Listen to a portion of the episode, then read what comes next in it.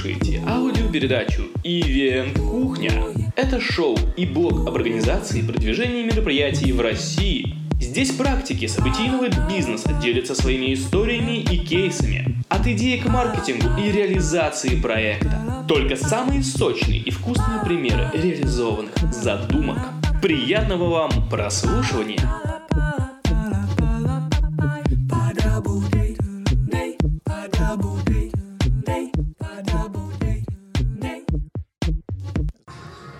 Коллеги, выпуск хочу начать с объявления победителя. В прошлом выпуске с Екатериной Гробовецкой мы разыгрывали книгу «Тонкое искусство пофигизма» Марка Мэнсона. Книгу получает слушатель под ником в iTunes А. Богачев. Чтобы забрать книгу А. Богачев, напишите мне в Facebook или ВКонтакте два слова «Подкаст. Книга». Коллеги, у вас тоже есть возможность выиграть книгу от гостей этого выпуска. Дослушайте его до конца и узнаете, что это за книга и как ее получить. Ну а мы начинаем. Здравствуйте, друзья! В эфире подкаст «Ивент Кухня» и сегодня наша тема – организация мероприятий формата «Печа Куча». Кейс «Печа Куча Москву». Сегодня у меня в гостях Аня и Дима, организаторы этих событий э, в Москве. Ребята, привет! Привет. Привет. Привет, Я- я... привет всем радиослушателям. Почему радиослушателям? Подкаста слушателям и всем, кто смотрителям. смотрит нас в Фейсбуке. Мы вчера с Аней посматривали за вопросами, которые под предыдущим постом Ильи появлялись. Очень круто, что вы написали их так много, и мы постараемся сейчас в хорошем ритме и темпе на все поотвечать. Я думаю, Да. что на большинство из этих вопросов мы ответим, а, отвечая на вопросы Ильи, а Да. те, что мы не затронем, мы да, в экспресс-режиме осветим. Все верно. Сначала мы пройдемся по нашим заготовленным вопросам и потом перейдем в комментарии в Фейсбуке. У Ильи тут заготовочек, вы не поверите. Мы немного переживаем за тайминг, чтобы это не растянулось, но мы постараемся не утомить вас слишком. Что ж, поехали. Начнем с Блица. Блиц – это такой формат, где я задаю вопрос, а вы очень быстро отвечаете на него. Будет три вопроса. Давайте сразу вот начнем. Любимая группа исполнитель, Дима? Начинается. Тюк-тюк-тюк-тюк-тюк. Ну, я не знаю, пусть будет Radiohead. Радиохэд, Аня? Нет, у меня любимая группа исполнителя. Хорошо, ладно, Мишель Гуревич. Любимый напиток? А, вино. Вино. Красное сухое. Красное сухое. Плотное. Переплюнешь? Переплюнешь, да? Третий вопрос. Самый страшный сон организатора, который у тебя был? Короче, скажу так. Вчера, когда мы делали Пичи-Кучу, был такой момент, я тебе не рассказывал о нем. Я сделал, конвертировал нашу киноут-презентацию, убрав оттуда лишнее, в некую заставку. Из киноута можно конвертнуть в видео. И из-за того, что я выбрал высокое разрешение, когда конвертировалось, все подвисло. То есть примерно полторы минуты MacBook просто очень напряженно думал, и была вероятность, что все подготовленное, то есть весь контент э, ко вчерашней печекуче, он был как бы сосредоточен в одном MacBook, не в облаке, в MacBook. И вот тогда я э, почувствовал э, то самое, о чем ты сейчас спросил. Что ты спишь? Что будет полный капздец, если сейчас он не очухается. Слава Макбуку, слава Стиву Джобсу, очухался, конвертнулось, заработало, и все получилось. Но это э, страшно, когда ты понимаешь, что у тебя может все вот таким образом Очень страшный э, сон, Дим. Аня, твой самый страшный сон? Ну, я не могу писать страшный сон, но я, в принципе, очень тревожный человек. Я вообще не понимаю, как я занимаюсь ивентами и все еще жива. Вот. Ну, видимо... это противоречие как-то поддерживает, может. Возможно, да, это как-то какой-то тот уровень стресса, который позволяет э, чувствовать себя живой. Потрясающе. Итак, ребят, перейдем тогда к вопросам сразу же в лоб. Как вы пришли в ивенты? Ну, вообще, если честно, мне не очень нравится... ну да, я понимаю, что это называется ивентами, но в первую очередь мы, мне кажется, мы занимаемся не ивентами, мы занимаемся контентом. И у меня и у Димы журналистский бэкграунд, и все, что мы делаем в ивентах, ну, как бы, главное, что мы делаем, и в чем наши основные компетенции, это как раз работа с повесткой, работа с темами, э, работа со спикерами, и, и вот в этом поле э, поиск каких-то интересных э, решений, на которые, ну, как мы видим, наша аудитория очень, очень хорошо откликается. Вот. А вот все, что с этим связано, все как бы, организационные моменты, Ну, обычно то, что связывает с, с работой ивент-менеджера. Вот это я очень сильно не люблю. Их просто приходится Их- сделать ну, их для приходится- того, чтобы делать, показать людям классный контент, который нам хочется показывать э, аудитории. Поэтому это сопутствующие головники. Подумать над онлайн-трансляцией, чтобы те, кто находится в другом городе или по каким-то причинам не могут оказаться на площадке, тоже могли а, присоединиться к мероприятию, подумать о том, чтобы хорошо работал звук, свет, все было сфотографировано, чтобы комфортно было гостям а, на площадке и так далее. То есть, если бы этого можно было всего избежать, наверное, мы. Наверное, было бы сильно полегче. Но, с другой стороны, в этом есть тоже своя эм, прелесть, потому что все-таки от... э, э, ну, допустим, как можно было бы этого избежать? Делать в онлайне, да? Но здесь есть тоже свои заморочки. Онлайн организовать это тоже отдельная э, задача. Но живое общение и люди, которые вот пришли, э, например, на московскую печекучу, э, вчера их было много, около 400 человек, и это очень сильно мотивирует продолжать делать, потому что ты понимаешь, э, вот они подтверждают тебе своим приходом, что ты делаешь интересное, полезное для людей дело. Так, так нас и занесло. Ну да, ну и если отвечать серьезно на вопрос, как занесло в ивенты, ну я в какой-то момент просто разочаровалась в профессии журналиста. Я работала в классических редакциях, и вот я работала в очень большой компании, в какой-то момент просто перестала понимать, поскольку в процессе производства участвовали большие как бы, коллективы людей, я перестала понимать, где, где мой вклад. И как бы, и что я конкретно делаю, что что-то, прости господи, меняет в мире. В этом случае в ивенте ты получаешь довольно быстрый результат, он видимый, он осязаемый, а, ты подготовил спикера, ты придумал классную тему, вы что-то сделали, и вот ты видишь э, живые эмоции, ты видишь э, вопросы, и ты видишь, как что-то чуть-чуть э, меняется. Вот, и в этом смысле, ну, как бы для меня вот эти вещи были важнее.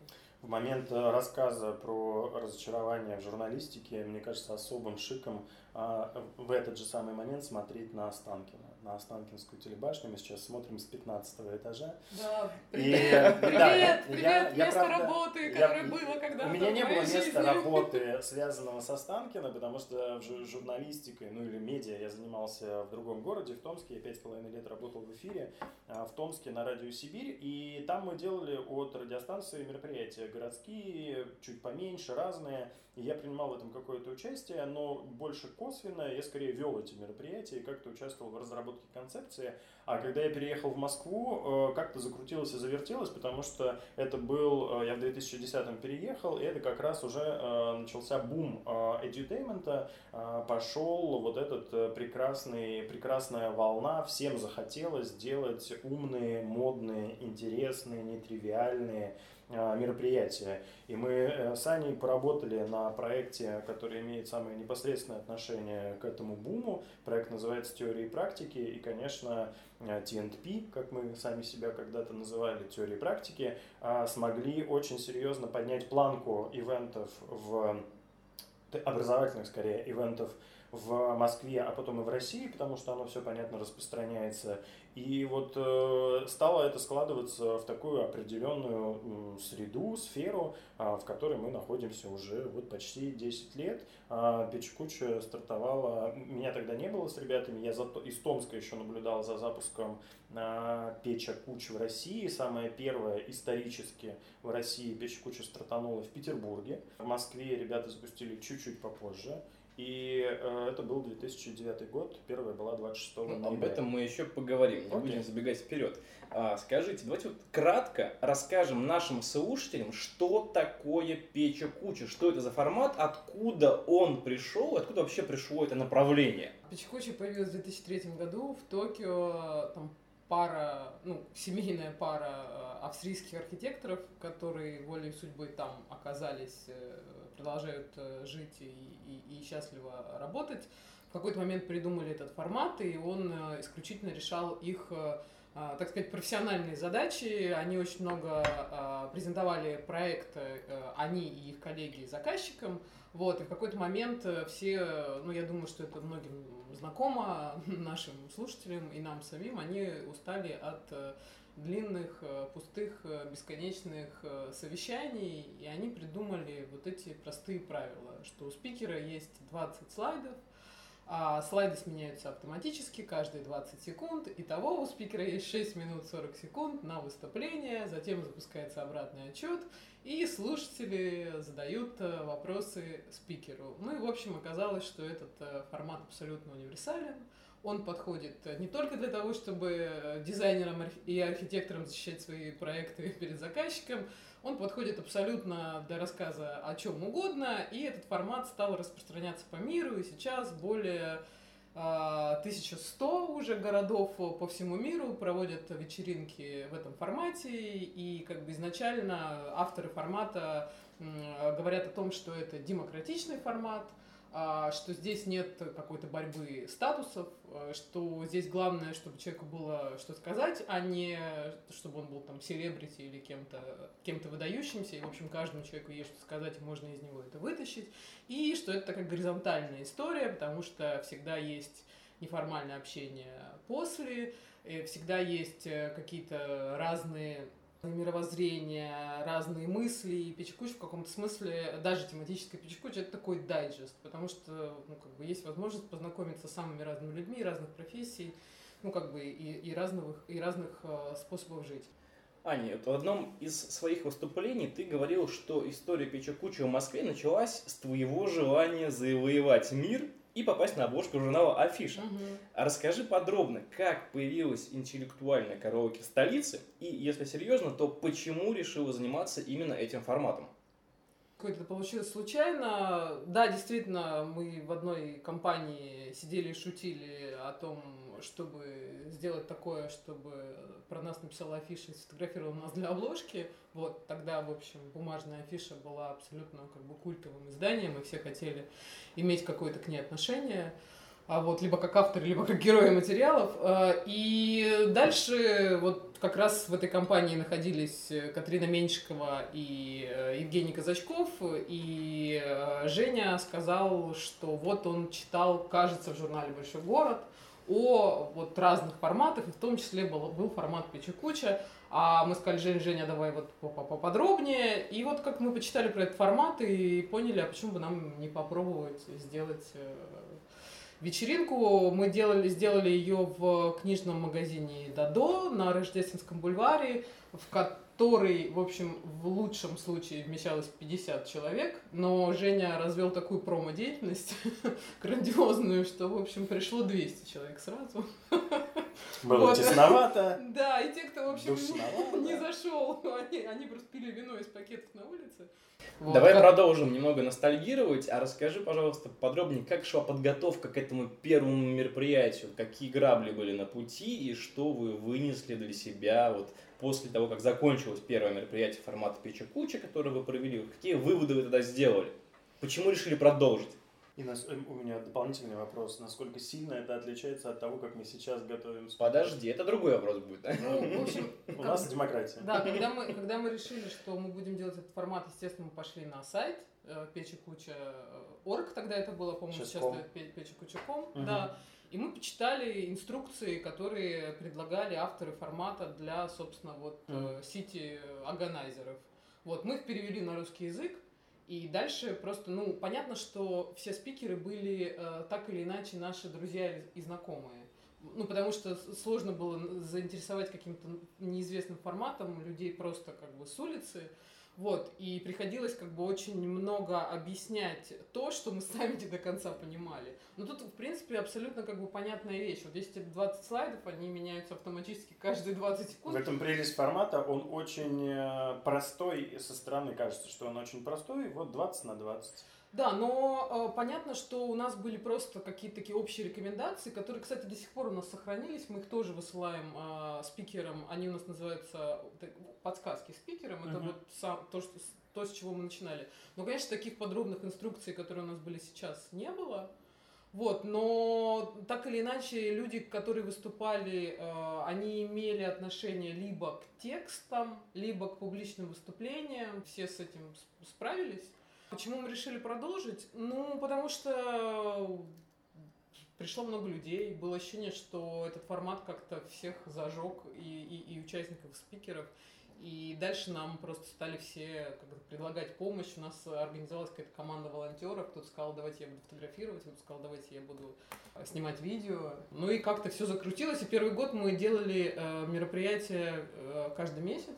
И это был без копейки денег. То есть мы не тратили ничего, площадка, площадки, естественно, были рады нас принять, потому, Были что, времена. потому что мы приносили классный контент, а И все людей, остальное да. мы делали либо вот я, Катя, Женя, либо люди, которые нам помогали абсолютно безвозмездно и радостно. Другой вопрос, что э, ну, сначала мы устали от такого ритма, а потом мы просто поняли, что если мы хотим какую-то работу получать в срок, то как бы, ну, у нас нет э, никаких рычагов воздействия на волонтеров. Но, тем не менее, первые несколько лет мы абсолютно умудрялись э, как бы существовать э, на как бы безвозмездной основе. Насколько знаю, Пича Куча, у них официальное сообщество, и чтобы проводить мероприятия этого формата, нужно получить разрешение. Вот насколько важно было получить это разрешение, а вы его только через год получили, насколько я помню, правильно? Вот, и что это разрешение дает? Ну, это называется handshake agreement. э, Это джентльменское соглашение, и по нему как бы команда в городе, э, в котором есть Печекуча, может быть только одна официальная команда, которая вот э, официальную городскую Печекучу проводит. А Мы действительно сразу подали эту заявку, но ее очень долго не рассматривали, и мы переживали, потому что действительно там почти, ну, чуть меньше года мы существовали как бы в таком полулегальном статусе, и мы не понимали, почему нам не отвечают.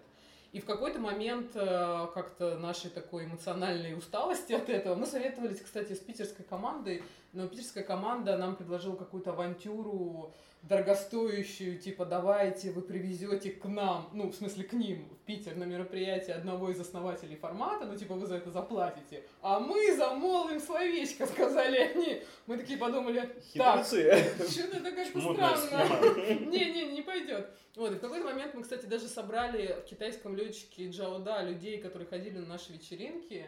А, они, значит, сели, нарисовали стенгазеты, что даешь московской печекуче официальный статус. Мы их зафотографировали. Серьезно? Да. Я это пропустил, да. Вот, а еще как бы Женя Казачков мне на день рождения подарил э, футболку, где он сам нарисовал Печа Куча Light, э, в смысле Night, Light появилась сильно позже, только, только в этом году. Вот, и в общем мы это все сфотографировали, и я помню, что я еще раз села, сочинила очень большое письмо, Несмотря на то, что я хорошо знаю английский язык, я даже чекнула его вместе с подругой-переводчиком, чтобы там никакие нюансы. И, в общем, вместе с этим э, с этой папкой фотографий я отправила это еще раз, ну, вот как бы в Японию, ну, в смысле, или по электронной почте, конечно, но тем не менее. Вот, и мы получили ответ, э, что да-да-да, ну мы поняли, что вы молодцы, да, мы увидели, что так много людей вас поддерживают. Просто вы знаете, вот несколько команд э, подавали заявки, и мы не могли понять, какая же из этих команд, ну как бы лучшая, правильная, нужная и так далее. Ну, в общем, тем, что мы собрали вот такой вот как бы инициативную группу, эта инициативная группа выступила за нас, это нам очень сильно помогло. Дим, теперь вопрос к тебе. В одном из твоих интервью ты сказал, что весь мир — это печа куча. Почему?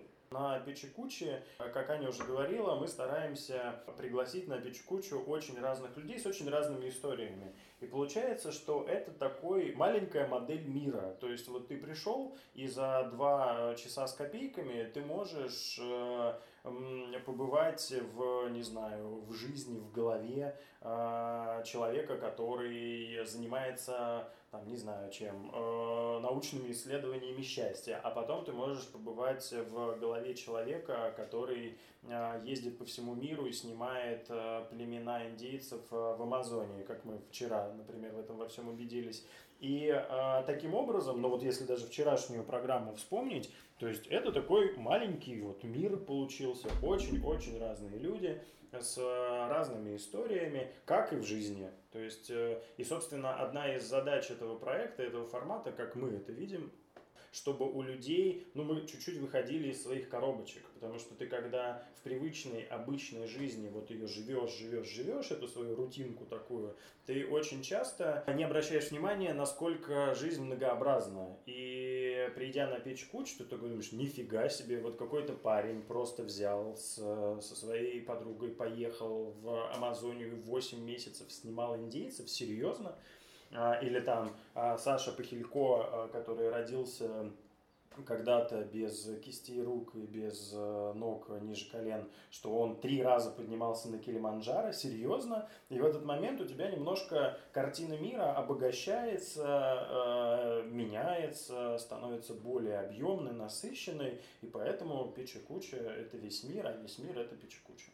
Скажите, а вот что осталось неизменным за 10 лет существования Печекучи в Москве, а что потерпело радикальное изменение? 20 слайдов по 20 секунд. Это осталось неизменным. Ну, на самом деле, э, мы всегда очень серьезно, как мне кажется, подходили к контенту. Мы всегда э, находили крутых спикеров, э, содержательных, и старались, чтобы их выступления действительно были там интересными, не знаю, может быть, чем-то революционными, откровенными, искренними и так далее – вот, но, как бы, наверное, в последнее время, поскольку мы стали работать с заказчиками, у нас э, мы стали больше вкладывать в продакшн. Да, вот. да. И, то есть, по-прежнему мы очень много уделяем время контенту, но сейчас у нас все больше сил и ресурсов как бы занимает вопрос как бы продакшена. Это дизайн, это видео, это фото, это... Появились онлайн-трансляции, полноценные, да, качественные, да, да, хорошие. Да, это, это как бы, ну, плюс есть вот этот вот бюрократический момент э, согласований, общений и так далее. Мы стали масштабнее, нам стало все больше требоваться сил и, и людей, наверное, для того, чтобы это все реализовывать на, на, на хорошем уровне. Но, я, но мне кажется, что у нас не, а, несмотря на то, что мы сейчас э, проводим Пичекучу на довольно как бы, больших площадках, и вчера а, у нас было 400 человек, наш э, третий партнер в этом а, проекте любит считать по головам Да, на каждом мероприятии. Виталий Панков, э, я не знаю, Виталий, смотришь ты нас сейчас или нет, привет тебе большой. Э, Да, Виталий всегда э, четко следит, сколько человек Да, дошло. Да. до- И вот, да, и мне кажется, у нас не изменилась, ну, какая-то человеческая интонация. То есть мы не стали каким-то бездушным, тупым мероприятием, которое делается для галочки, непонятно кем, непонятно для кого. Э, людей, которых мы приглашаем выступать, мы их, даже если мы их не знаем, то мы их узнаем. Становятся как родные. да, это, это люди, даже если они по-другому думают, чем мы, они все равно как бы связаны с нами как, какой-то, не знаю, общностью, как, какими-то ключевыми общими ценностями, и та интонация, с которой мы общаемся с нашей аудиторией, она очень, ну, как бы человеческая, потому что, ну, мы разговариваем, э, ну, в каком-то смысле, как бы, ну, с друзьями, с партнерами, с единомышленниками.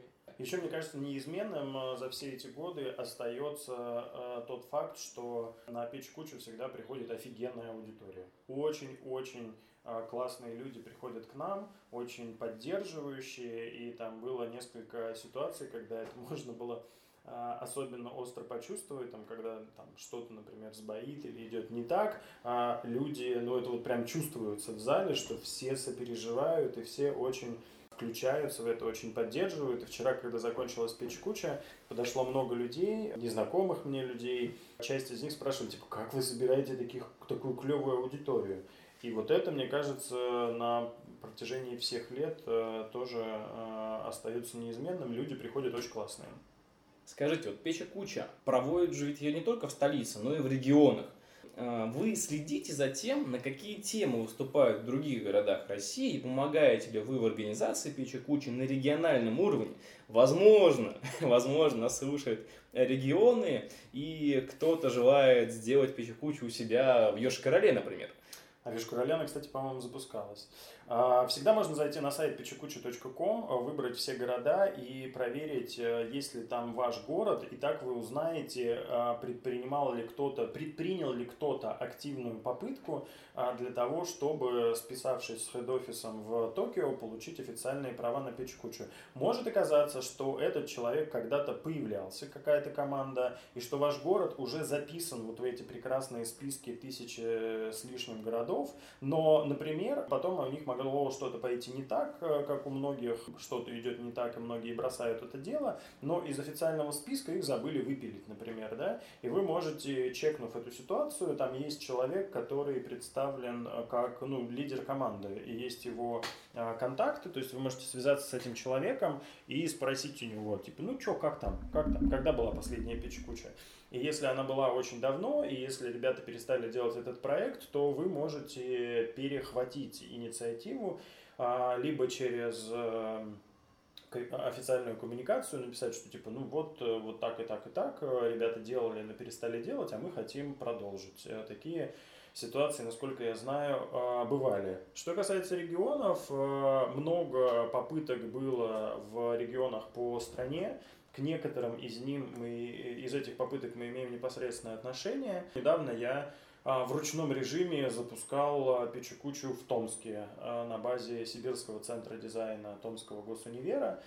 Команда получила право официальное на проведение Печекучи в Томске. И вот э, пока я работал с этим проектом, мы успели провести три Печекучи томских, и они отлично зашли. Было очень хорошо все три раза. И вот на днях совсем скоро будет четвертая Печекуча, они ее делают уже без меня. Я передал опыт, показал, что это возможно, что люди приходят, что спикеры находятся. Кстати, была специфика. Очень многие спикеры в Томске, которых я приглашал, э, они боялись и сливались, и ну, от, отказывались. То есть есть э, вот такой момент, что в маленьких городах у людей, видимо, срабатывает еще это постсоветское «не высовывайся», типа «ты что, самый умный» и все прочее. Если в Москве собираются люди, которым, которых хлебом не корми, дай повысовываться, а вот здесь такие в основном собираются, то в регионах люди, видимо, поскромнее. И было немножко непривычно, что из, там, не знаю, из пяти написанных писем я получал согласие только на одно из пяти, а иногда и не на одно. И я думаю, блин, да что ж такое-то, что я делаю не так? Но потом все-таки после первой и второй э, люди стали замечать, понимать, они приходили, те, которые отказывались выступать, они приходили посмотреть. И, в общем, я думаю, что в Томске все будет в порядке. Есть кейс, который я э, раньше очень любил рассказывать, потому что он был довольно э, яркий, кейс с Челябинском. Э, я когда-то приезжал туда читать лекцию, проводить мастер-классы, рассказал тоже про всякие edutainment форматы. И ребята, которые на тот момент э, делали там такое городское, очень симпатичное интернет-издание Филмо, они решили запустить в Челябинске Печи Кучу. Написали в Токио, получили права, запустили, и там была просто феерическая история успеха, потому что, видимо, настолько выжженная земля вот в этой сфере в Челябинске, что ни хера там не происходит интересного для продвинутой молодежи, что к ним стали ломиться люди очень быстро в очень больших объемах. То есть они на вторую или на третью Челябинскую Печекучу собирали там под 500 человек или даже больше, не помню, ну, много. То есть мы к этому в Москве шли там годами. А, а они смогли это сделать вот прямо за считанные месяцы. А потом, а, я не помню почему, ну, в общем, они как-то подразбрелись, а, Филмо они поставили на паузу это издание, и, в общем, как-то она, эта прекрасная история на халде сейчас, то есть они сейчас не делают, хотя потенциал у них был прекрасный. Это похожая история была в Хабаровске, туда я тоже, значит, много достаточно энергии ввалил, консультировал команду девчонок, которые там это запускали, у них тоже все хорошо начиналось, и, но они как-то и делали такой очень светской, такой какой-то очень, ну, типа там пресс-вол, пофотографироваться, там, ну, как-то вот, вот это вот. Ну, то есть есть какие-то особенности и специфика. Я знаю, что по-прежнему живет в Алматы э, Печи Куча в каком-то формате проводится по-прежнему, э, ну и так далее. То есть есть. Окей, спасибо вам большое за все эти ответы. С первым блоком мы закончили. Сейчас мы... Слава богу. Сказал Дима, окей. Сейчас должен быть джингл какой-то второй блок. А, естественно, естественно. Можно этого ждать. Мы сейчас поговорим про организационные моменты и вот это вот все. Что происходит сначала? Поиск помещений, поиск спонсоров, поиск партнеров, спикеров, или вы сначала определяете общие темы для всех выступающих одним словом, с чего начинается событие? Ну, это по-разному Со вздоха, да? Да, это по-разному происходит. это начинается с воли организаторов. С нашей воли это все начинается, ребятушки. Но есть два принципиально разных подхода. Первый подход, когда мы делаем просто пичекучу, потому что мы любим делать пичекучу, делаем ее много лет и делаем пичекучу сами, без э, партнера, спонсора, без интеграции, тогда мы просто э, у себя в чате, типа, что, Ребзи, когда? Когда мы это сделаем, у кого какая загрузка по работам, по проектам, когда есть какое-нибудь свободное окошко, почти никогда его, конечно же, нет, но как-то мы вот находим оптимальный вариант. Это первый случай. А, и тогда нет э, обычно, тогда мы делаем такую самую классическую печи-кучу в чистом виде, когда нет сквозной темы, которая бы объединяла всех спикеров, когда каждый рассказывает э, свою историю, и тогда вот эта классическая печи-куча, она вот как раз про то, что весь мир это печи-куча, а печи-куча это весь мир. Максимально разные люди с максимально разными историями без сквозной темы. Вторая ситуация. А вторая ситуация, к нам приходит партнер партнер и говорит, а давайте мы что-нибудь э, придумаем э, вместе. И в зависимости от партнера мы что-то придумываем. Если, если он нам нравится. Если он нам нравится, конечно, да, это как бы принципиальная, э, принципиальная ремарка. Вот. А иногда как бы партнер предлагает нам придумать общую тему. Иногда он приходит с каким-то общим направлением, а мы дальше как бы его разворачиваем и, и, и, и так далее. Да, но в любом случае всегда как бы за, за контент, и за то, как он будет реализован, отвечаем мы, и мы здесь принимаем а, финальное решение, потому что, ну, как бы это наша экспертиза. Окей, в продолжении темы партнерства. Вот в разное время у вас было сотрудничество, например, с Mail Group и фондом «Подари жизнь». Во-первых, и в первом, и во втором случае, кто кому предложил совместную работу. Во-вторых, чем отличается взаимодействие с коммерческой и некоммерческой организацией, и отличается ли это все? Угу принципиально не отличается. Ну, во-первых, еще раз, мы действительно работаем только с теми партнерами, э, которые нам нравятся, чьи ценности мы разделяем. Если нам как бы удается как бы придумать тему, которая, которая с одной, с одной стороны э, новая, интересная, актуальная, и мы понимаем, как ее, как ее развернуть. То есть в этом смысле мы не, не подходим к, к таким задачам формально. Другой вопрос, что ну, когда к нам приходит благотворительный фонд, э, ну, мы немножечко на других условиях работаем. То есть мы можем здесь решить, что какие-то вещи мы делаем на волонтерских основаниях, какие-то вещи мы там, за какие-то вещи мы не берем деньги, потому что нам как бы важно это сотрудничество по каким-то соображениям в меньшей степени продакшена, а в большей степени да, человеческим.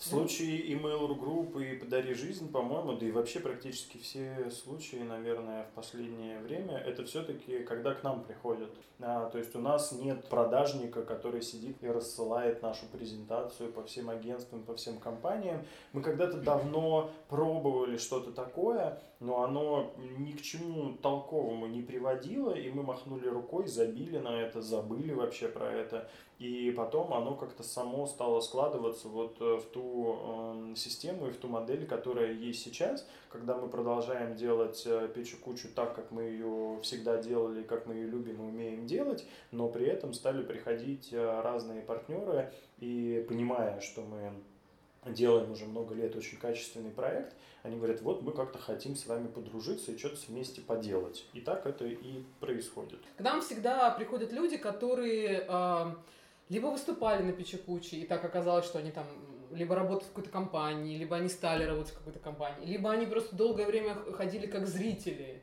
и им пришло в голову, что, а может быть, мы в нашей, ну, сделаем это с, как бы в партнерстве с компанией, где, где мы работаем. Либо кто-то из спикеров, вот, например, э, с фондом «Подари жизнь» нас э, познакомила продюсер Полина Милушкова, которая у нас выступала. Ей так понравилось, что она стала рассказывать своим друзьям, знакомым, и в какой-то момент подали сказали, о, а мы хотим, это как кажется, что это какой-то живой формат интересный, мы вот хотим с вами поработать, давайте поговорим.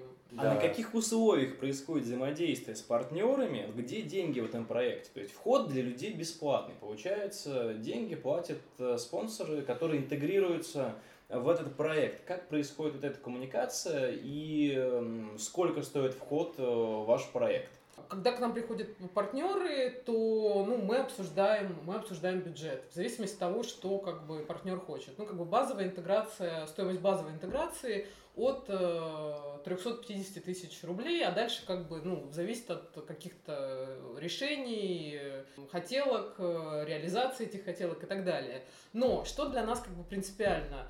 Мы не, ну, как бы мы не делаем джинсу. То есть э, у нас может, э, например, э, в программе быть представитель партнера, да, ну так такое бывает.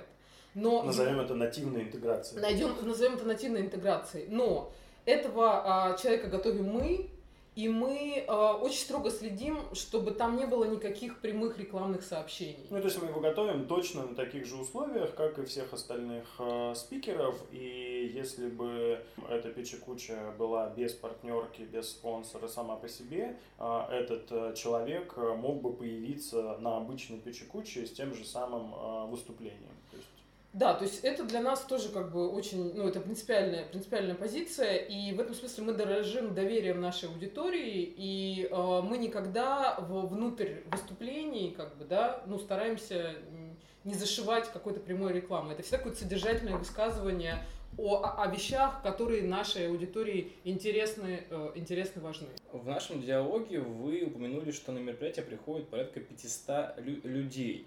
Давайте От поговорим- площадки зависит. Зависит от площадки. Окей, поговорим о, о важном, о рекламе. Вот что касается рекламы, через какие каналы продвигается печа куча, используете только онлайн или размещаетесь в офлайне? Ага. И как происходит, как вот происходит работа со СМИ? Работа со СМИ никак не происходит. Мы, а, вот у ребят была когда-то мечта попасть на обложку афиши. Афиши уже как бы нет э, в том виде, а мы есть. Ну, Кстати, это так, на всякий случай. А, И афиша, конечно, уже не та, а мы, надеюсь, все Это не вопросы к афише, хотя к афише у меня миллион вопросов на самом деле. Со СМИ мы не работаем э, не потому, что нам не хочется. Ну, Да нет, вообще нам не хочется. Нам не хочется, ну, видимо, настал момент, когда просто наш как бы бренд работает э, сам, на себя. Не, не хочется там как-то быть нескромной, но это правда так. Иногда достаточно просто анонсов в Фейсбуке одного. Закрывается, Закрывается регистрация. количество, да, да. Ну, в, посыл. в последнее время, поскольку мы стали, мы немножечко стали себя более интенсивно э, вести, и у нас такой прям очень мощный график, мы понимаем, что э, что-то мог- может потеряться, вот, и мы как-то больше Да, мы рассказываем промо-посты про- иногда в Фейсбуке на свою аудиторию и на аудиторию, ну, типа, друзья-друзей. А, И есть еще такой момент, что э, на печь кучу всегда приходят новые люди. Мы всегда в самом начале спрашиваем, кто впервые пришел на печь кучу. Где-то было больше половины. В общем, бывает, ну, очень много новых людей. И это круто на самом деле. И часто спрашивают, а как вот так получается? Если честно, ответа прям максимально точного и прозрачного мы не знаем. Это происходит еще и потому, что спикеры же шерят анонсы, Да. и, соответственно, их аудитория подтягивается и приходит, э, типа, ой, ну какая-то печа куча, но там выступает человек, которого я знаю, пойду-ка посмотрю. И вот внезапно в зале оказывается, там, не знаю, около 200 человек, которые впервые пришли на печь кучу. Мы используем Facebook в основном, а ВКонтакте у нас, ну так, по остаточному принципу, потому что как-то исторически сложилось, что вот сейчас аудитория наша в Фейсбуке. Хотя когда-то, я помню, на старте ЖЖ был ого-го. Да, да, да. Ну, на старте как раз основной канал был ЖЖ. Да. Ну, потому что он тогда был основным каналом. Ну, Да, что но те времена прошли, и мы используем еще таймпэд, то есть регистрации мы делаем на таймпэде, это удобнее и легче делать, э, чем на Фейсбуке, и поэтому мы видим, ну, на таймпэде мы видим, насколько у нас уже заполняемость, э, ну, там, закрывать регистрацию или не закрывать, и довольно часто мы закрываем регистрацию, а, потому что, ну, у площадки есть ограничения по комфортному расположению зрителей. И вот насчет площадки тогда. Как происходит поиск площадки для проведения этих встреч, как происходит ее выбор и от чего в принципе зависит эта локация? В Москве не очень много площадок, которые бы вмещали комфортно от 300 до 500 человек, и при этом они были бы приятными, при этом они бы совпадали с нами по духу, и они бы понимали, что такое печекуча. Вот. Поэтому, соответственно, все как бы основные площадки, которые вообще есть в городе и которые, ну, как бы в каком-то нашем э, информационном поле, там, Дядя Институт Стрелка, ЗИЛ, мультимедиа музей, гараж, мы везде там были. Что-то новое, ну, появляется крайне редко. Ну, и поэтому эти все площадки, которые мы используем, они, в общем, всем уже давно известны, и они просто подходят вот по тем требованиям, которые есть. Иногда мы экспериментируем и придумываем, ну, или там соглашаемся на что-то, сделав на неожиданной площадке, или иногда партнер дает свою площадку, вот с Mail.ru Group, мы бы, наверное, сами никогда бы не доехали и не сделали бы там печь кучу, но когда ребята пришли, показали, рассказали, мы подумали, а почему бы и не попробовать. И мы сделали на их э, площадке, у них в офисе на Ленинградке, и получилось очень круто. Поэтому, если у вас есть площадки какие-то, о которых мы каким-то чудом не знаем, и вы можете что, предложить... Что вряд ли, но, да, но да, мы готовы. Бывает, бывает, бывает. Да, Вся, готовы всякое. удивиться. Мы готовы удивиться, поэтому пишите, и, возможно, одна из ближайших печекуч пройдет на вашей площадке. Закончили с блоком организации, перейдем к блоку «Люди». Эти добрые люди. Именно так, Дима, да. Любой желающий может стать спикером Печа Куча. И как вообще строится у вас работа со спикерами? Мы просто, поскольку мы, опять же, знакомы с большим количеством людей, мы сами живо интересуемся тем, что происходит вокруг, просто мы э, спикеров находим. Да? То есть мы понимаем, что в зависимости, вот, э, вот, например, вот есть такая интересная тема, да, надо же, чтобы она у нас появилась. Или вот появился какой-то новый герой, да, или, ну, и нам бы хотелось, нам чтобы бы хотелось, чтобы он пришел наша аудитория про него узнала, потому что мы, конечно, в данном случае, ну это как редакция получается, да, редакция да? формирует да? некую повестку, да? и вот мы Абсолютно. тоже формируем э, какую-то повестку, которая нам кажется интересной и содержательной, и которую мы бы хотели предложить э, нашей аудитории. Что не отменяет э, того, что люди продолжают писать, и часть из них проходит наш э, довольно строгий, очень на самом деле строгий э, отбор. Спикеру, который хочет появиться у нас, но у него должна быть очень большая мотивация, во-первых, и очень, э, ну, как бы большая дисциплина и желание работать, потому что, как мы все понимаем, часовую лекцию подготовить сильно проще, чем выступление в формате 6 минут 40 секунд. И процесс подготовки спикера занимает много времени, и, конечно, он должен быть также важен для спикера, как, как, как, как для нас. Это залог вот хорошего да, это, кстати, мы понимаем, а вот кто-то из тех, э, кто нас смотрит или будет слушать, могут этого не понимать. Да, действительно, а, за этой кажущейся простотой формата 20 слайдов по 20 секунд на самом деле скрывается очень большая, серьезная, кропотливая работа. И, как Аня уже сказала, длинную лекцию э, прочитать гораздо легче, чем подготовиться к выступлению на Печи Кучи. А, у нас есть э, такая ссылка специальная. А, однажды у нас выступал блогер, блогер, э, редактор, копирайтер Сережа Король, и он написал у себя в блоге пост э, после того, как он выступил довольно такой четкий, содержательный, он просто поделился своими ощущениями, опытом и наблюдениями, и иногда э, мы, там, я, например, присылаю эту ссылку потенциальному спикеру, либо человеку, который уже готовится, чтобы у человека не было иллюзий, что вот он может в последний момент на коленке быстренько все это собрать и сделать. То есть это ну, довольно длинный и кропотливый путь. Да, но при этом мы понимаем, что есть спикеры, которые не готовы к, такой, ну, к такому забегу. Абсолютно понятно, нормально. А есть спикеры, которых, в принципе, бессмысленно загонять в 6 минут 40 секунд. Ну, да, да. Такие спикеры тоже есть. Нас часто спрашивают, почему вы звезд не, не приглашаете, почему у вас там, не знаю, Леонид Парфенова, например, mm-hmm. вот пригласите. Ребят, зачем упаковывать формат 20 на 20 а, большого эксперта, ну, которого нужно слушать и хочется долго и вдумчиво.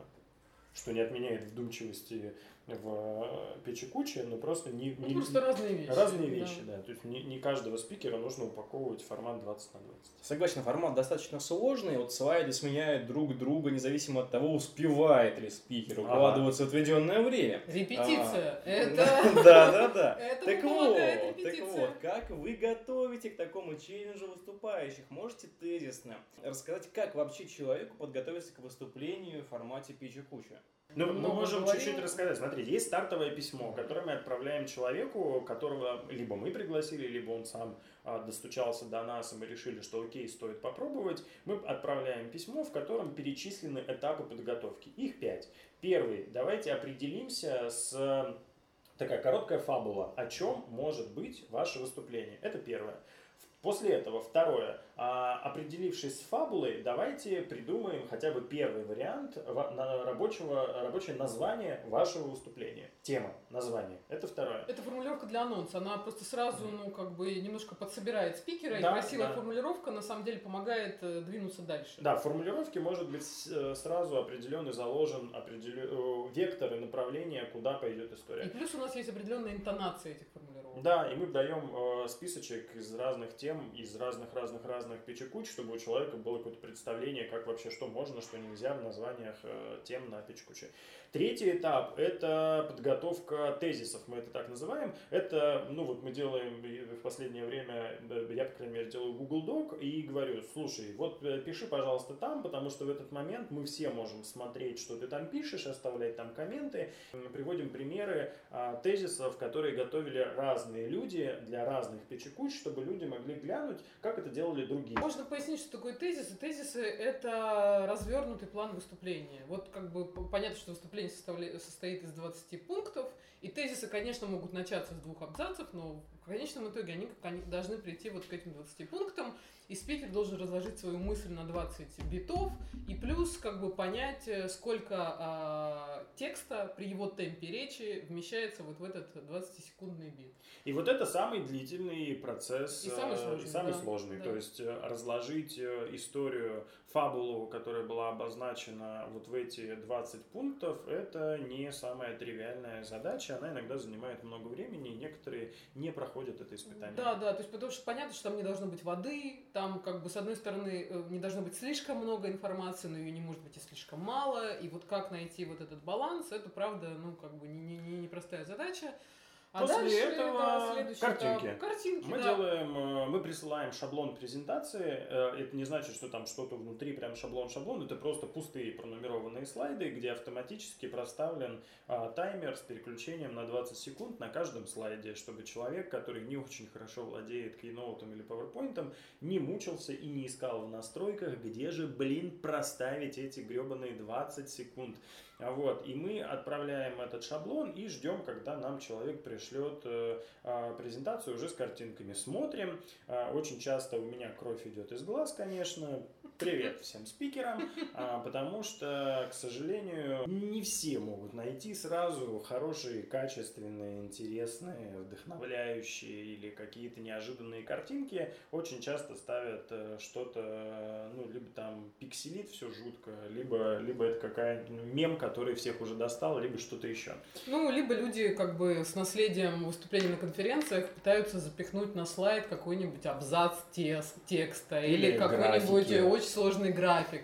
Вот это а, на классических конференциях абсолютно рабочая история, потому что люди эти слайды фотографируют, они висят довольно дол- долго. В нашем формате это абсолютно недопустимый прием, который не работает, потому что либо люди начинают прищуриваться и пытаются разобрать, что же там вот ты написал на своем слайде, а ты в это время что-то говоришь, часть информации пролетает мимо, ну и как бы и мы теряем э, время, темп, динамику, поэтому мы, конечно же, всегда отправляем рекомендации по слайдам и по картинкам. Вот, и последний, пятый этап – это репетиции. Репетиции мы оставляем на совесть э, героя. Они проходят э, по желанию героя либо дома. Ну, то есть он сам э, самостоятельно репетирует, но мы объясняем, что это очень важный этап, и с бухты-барахты просто прийти, не потренировавшись дома, это очень плохая идея, потому что вот этот ритм в 20 секунд, он непривычен для обычных спикеров.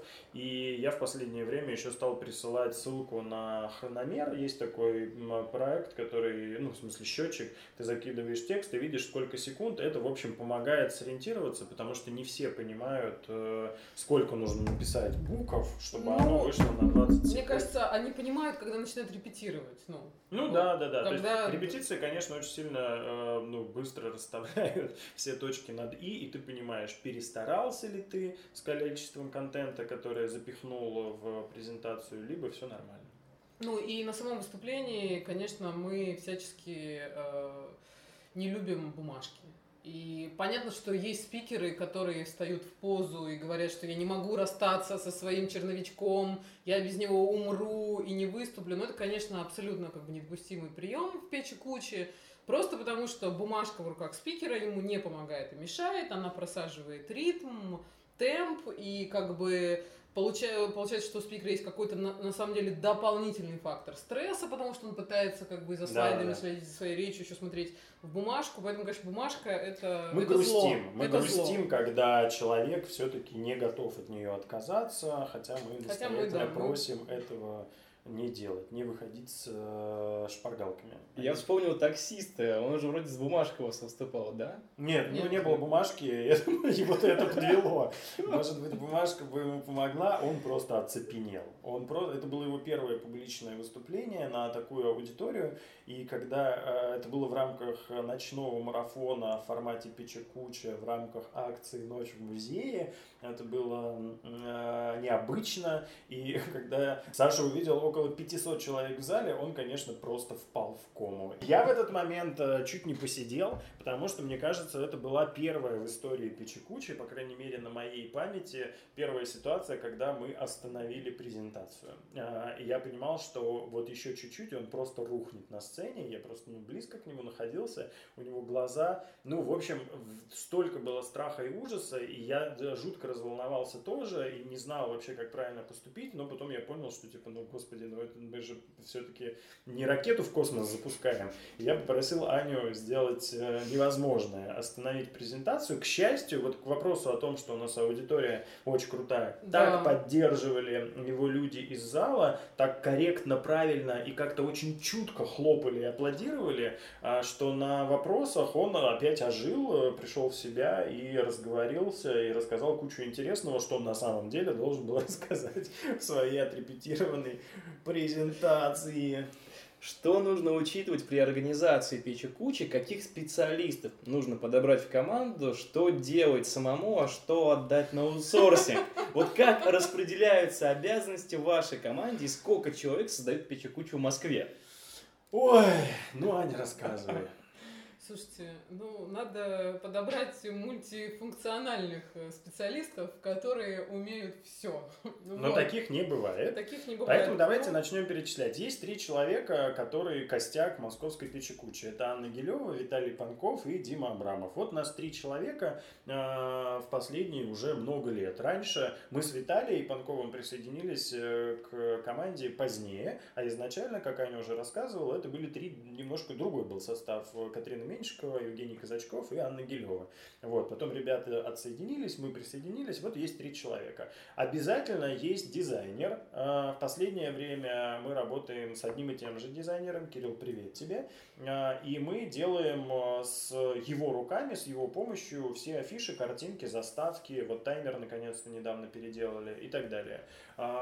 Без дизайнера тяжеловато, могу сразу сказать. Ну, как бы не тот э, ну, не тот уровень э, получается по картинке. Да. И еще мы в последнее время всегда привлекаем Диму, который нам делает онлайн-трансляцию. Это очень а, помогает. А, ну, во-первых, мы сохраняем слепок, э, и они все есть у нас в записи на YouTube и в Фейсбуке. Всегда можно вернуться, посмотреть и все прочее. И это тоже, конечно, большая помощь. Дим, спасибо тебе. Есть прекрасные фотографы. Да, так получилось, что мы последние несколько лет с ними работаем. работаем. Наши друзья Наташа Времчикина и Юра Каратецкий. Они высоко высококлассные фотографы, которые почему-то соглашаются э, работать на нас. Потому иногда что, потому за что весьма скромные нас. гонорары, да, да Наташа и Юра. Спасибо огромное, они делают потрясающие фотографии, и мы всегда выкладываем очень подробные э, альбомы, и прямо их стараемся не редактировать, потому что понимаем, что людям важно и спикерам, и э, аудитории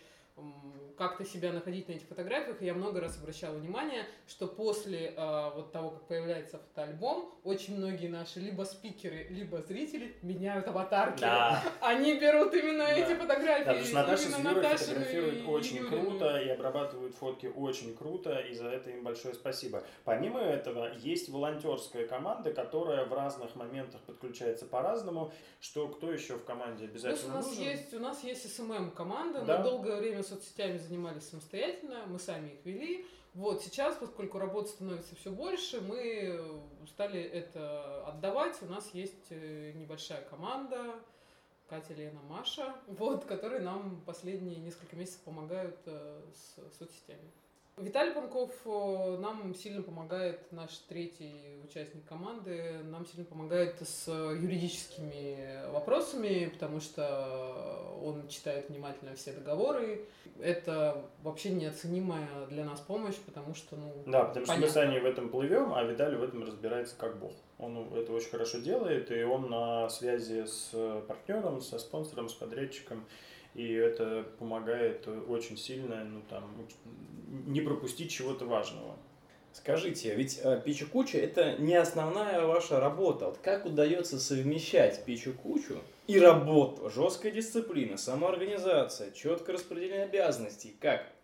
Поскольку я э, какое-то количество времени назад ушла из офиса и существую как э, человек, который занимается проектной работой, вот, да, у меня есть, например, увлечение театром, э, я пишу пьесы и я ставлю спектакли, вот, но для меня в последнее время Печекуча это, ну, как бы полноценный такой кусок жизни, то есть это пе- перешло уже из разряда деятельности, которую я делаю в свободное от работы время, какой-то кусок жизни, когда это, когда это моя работа, ну, со всеми вытекающими последствиями.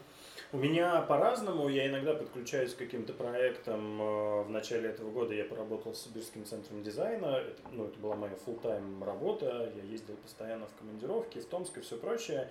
И э, сейчас я подключился э, к- еще к одному проекту, который делает Сбербанк э, на какое-то время. То есть у меня чаще всего есть какая-то работа основная, и тогда приходится просто умело лавировать и вечерами или рано утром либо находить какие-то окошки в течение дня, чтобы отвечать на почту, связаться со спикерами, э, побрифовать э, по дизайну, э, обсудить моменты по площадке или ответить партнерам. Ну, то есть, короче, приходится впихивать это все. Все это сказывается, конечно, на чем? На отдыхе. Отдыха мало, а зато много печи. И в завершении нашей беседы несколько рекомендаций от вас.